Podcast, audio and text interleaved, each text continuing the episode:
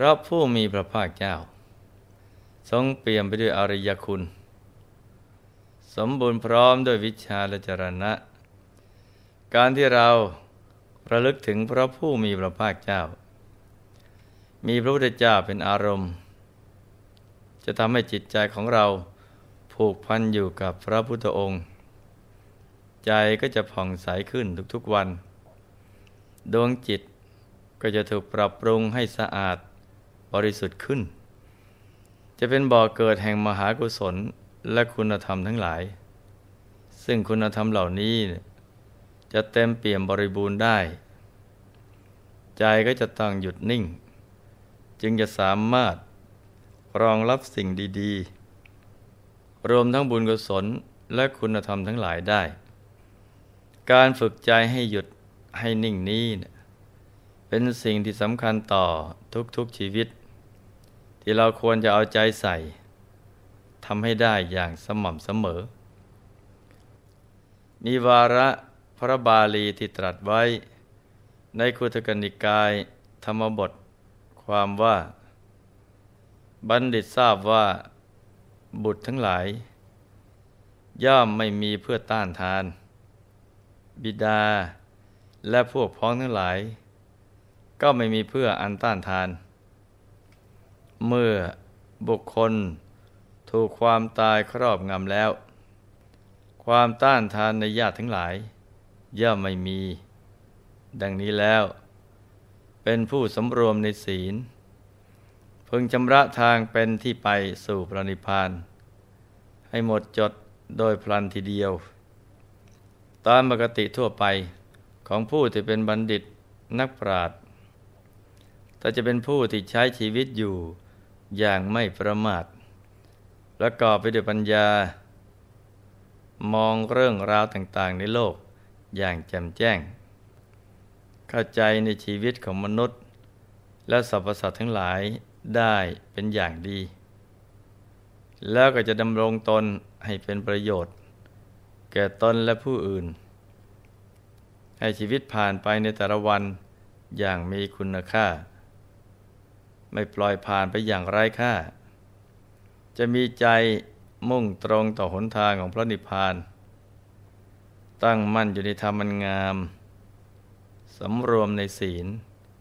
เพื่อเพิ่มพูนบุญบารมีให้กับตนเอง เมื่อมันทำไปเรื่อย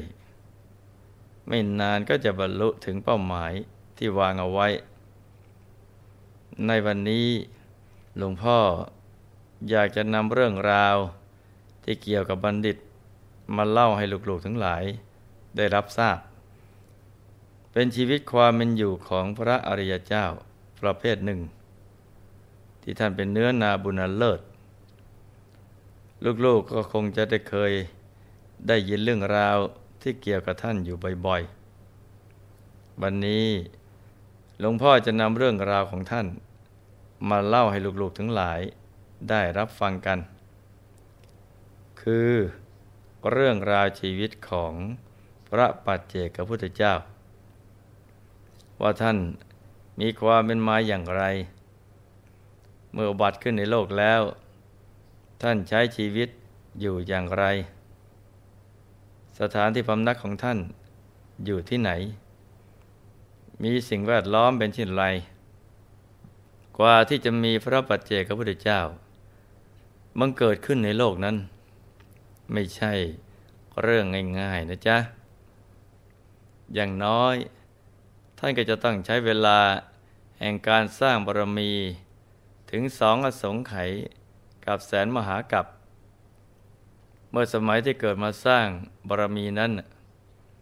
ท่านก็เป็นผู้ที่รักบุญมากทีเดียวทำบุญกันทุกอย่าง แต่จะมีอุปนิสัยที่มักน้อยสันโดษ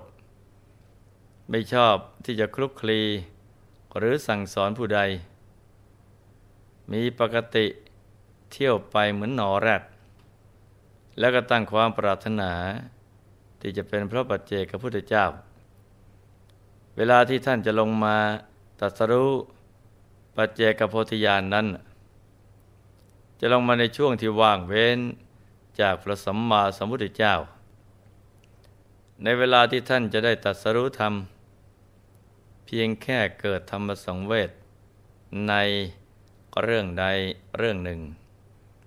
ท่านก็จะได้บรรลุธรรมในทันที แล้วก็เปลี่ยนสถานภาพ จากปุถุชนเป็นพระอริยเจ้า บาทและจีวรที่สำเร็จด้วยบุญญาลิศก็จะบังเกิดขึ้นมา เกษา คือผมมุนิสะก็จะแปรเปลี่ยนไปเป็นนักบวช เมื่อท่านได้บรรลุธรรมแล้ว จะหอบไปสู่ที่อยู่ของพระปัจเจกพุทธเจ้าทั้งหลาย ซึ่งพำนักอาศัยอยู่รวมกันในสถานที่แห่งหนึ่ง เป็นสถานที่พิเศษมากๆทีเดียว ที่พักอาศัยของท่าน จะบังเกิดขึ้นเฉพาะ ไม่สาธารณะแก่คนทั่วไป สมกับบุญบารรมีของพระองค์ท่าน ที่ได้สร้างมา เป็นที่สัปปายะ อยู่ที่ในป่าหิมพานทวีปที่เราอาศัยอยู่นี้นะจ๊ะ เรียกว่า ชมพูทวีป ในชมพูทวีปนี้เนี่ยพระอัตถกถาจารย์ ท่านแบ่งออกเป็นสัดส่วน ชมพูทวีปนี้มีเนื้อที่ประมาณหมื่นโยชน์ในหมื่นโยชน์เนื้อที่ประมาณสี่พันโยชน์จะเป็นส่วนของแม่น้ำหรือเป็นทะเลนั่นเอง พื้นที่ที่มีมนุษย์อาศัยอยู่ มีเนื้อที่เล็กกว่าสัดส่วนของทะเล จะมีเนื้อที่เพียงสามพันโยชน์และเขตของภูเขาหิมพานต์หรือ ที่เราเรียกกันจนคุ้นปากก็คือ ป่าหิมพาน มีเนื้อที่กว้างขวางทีเดียว กินเนื้อที่ประมาณสามพันโยชน์ตัวภูเขาหิมพานนั้นสูงร้อยห้าสิบโยชน์ระดับด้วยยอดมากมายถึงแปดหมื่นสี่พันยอด งดงามไปด้วยแม่น้ำถึงห้าร้อยสาย ไหลเวียนอยู่โดยรอบ ในนาเขตนั้นจะมีสะใหญ่ตั้งอยู่เจ็ดสะ มีชื่อที่เรียกแตกต่างกันออกไป ที่ลูกๆคุ้นชื่อกันอย่างดีก็คือสะอโนดาตต่อจากนั้นก็จะเป็นสะการมุนดะสะรัตการะสะชัดทันตะสะกุณาละสะมันทากินีะสีหะปปาตะ ยาวกว้างและลึกห้าสิบโยชน์กลมสองร้อยห้าสิบโยชน์เท่ากันทั้งเจ็ดสะ ในสะทั้งเจ็ดนั้นสะอโนดาตมีชื่อเสียงมากที่สุดสะอโนดาตจะถูกแวดล้อมด้วยภูเขาห้าลูก คือภูเขา สุทัศนะภูเขาจิตตกูด ภูเขาการกูดภูเขาคันธมมาศและภูเขากลายลาดในภูเขาห้าลูกนั้นก็จะมีความพิเศษแตกต่างกันนะจ๊ะ สุทัศนกูดเป็นภูเขาทอง สวยงาม ตั้งตระงาน รัศมีสว่างสวัย สูงถึงสองร้อยโยชน์ ข้างในจะโค้ง สันฐานจะเหมือนปากกา ตั้งปิดสะอโนดาตไว้ ส่วนเขาเจตกูดเป็นภูเขารัตนะทั้งหมด รัตนะทั้งหลาย รวมอยู่ที่จิตกูดบนพศนี่แหละ ส่วนเขาการะ เป็นภูเขาแร่พลวง เขาคณมาศเป็นยอดเขาที่มีพื้นราบเรียบ หนานั่นไปด้วยคันธชาติของหอมทั้งหลายจำพวก ไม้รากหอม ไม้แก่นหอม กระพี้หอม ไม้เปลือกหอม ไม้สะเก็ดหอม ไม้รสหอม ไม้ใบหอม ไม้ดอกหอม ผลหอม ไม้ลำต้นหอม ดาราดาวิดีโอสดนานาชนิด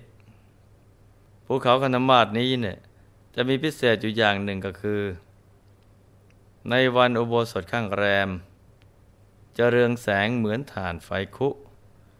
แดงเครือเลือน่าดูน่าชมทีเดียว ส่วนเขาไกลล่าจะเป็นภูเขาเงิน ภูเขาทุกลูกมีส่วนสูง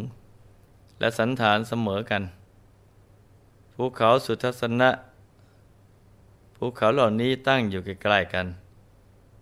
ตั้งปิดสะอโนดาตเอาไว้ ภูเขาทั้งหมดนั้นน่ะตั้งอยู่ได้โดยอนุภาพ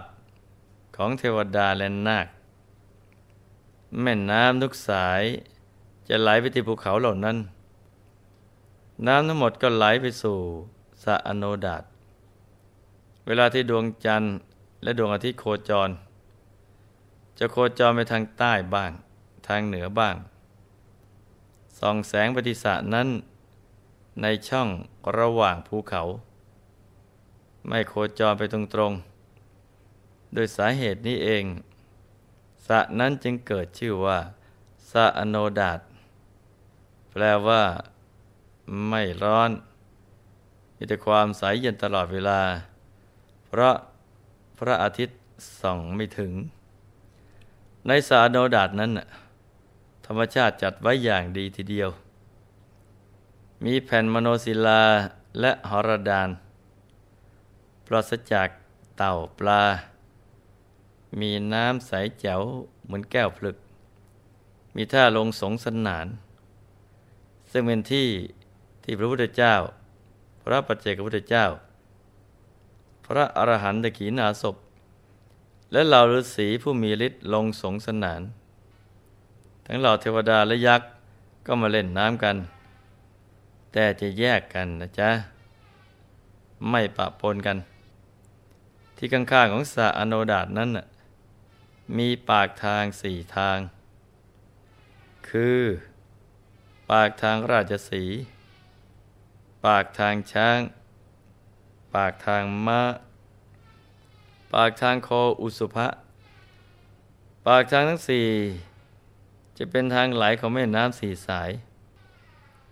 ฝูงราชสีนะ่ะมีมากมาย อยู่ริมฝั่ง แม่น้ำที่ไหลออกจากปากทางราชสี มีโขลงช้าง ฝูงม้า และฝูงโคอยู่จำนวนมาก ทางฝั่ง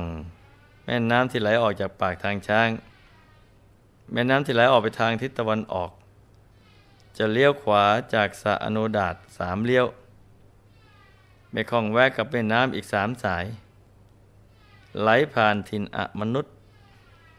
ทางภูเขาหิมพานด้านทิศตะวันออก แล้วก็ไหลลงสู่มหาสมุทรส่วนแม่น้ำที่ไหลออกทางทิศใต้ เลี้ยวขวาที่สะอนุดาตนั้นสามเลี้ยว ไหลตรงไปทิศใต้ หกสิบโยชน์ทางหลังแผ่นหิน เจาะภูเขาทะลุออก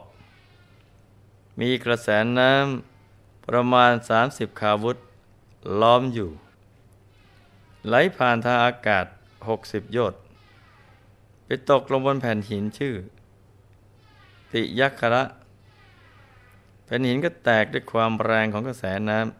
ำที่แผ่นหินชื่อติยักขระนั้น ก็เกิดสะ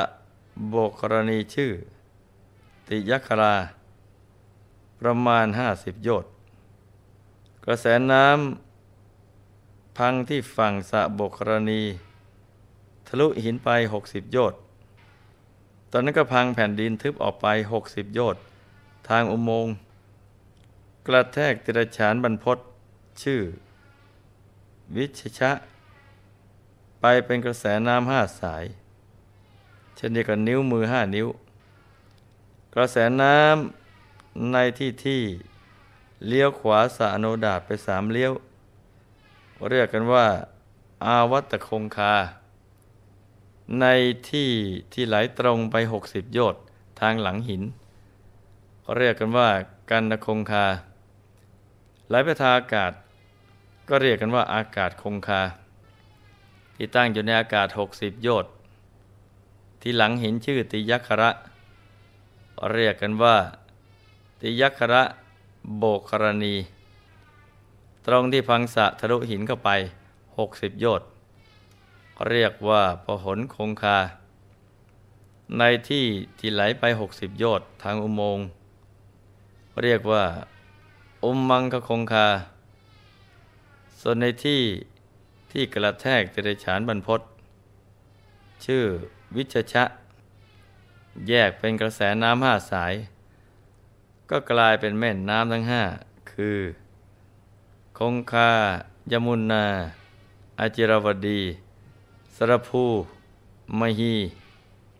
นี่ก็คือที่มาของแม่น้ำทั้งหลาย หลวงพ่อได้เล่าเรื่องราวของป่าหิมพานเอาไว้ในที่นี้ ก็เพื่อจะให้ลูกๆทั้งหลาย ได้มีพื้นเอาไว้บ้าง ก่อนที่จะเข้าสู่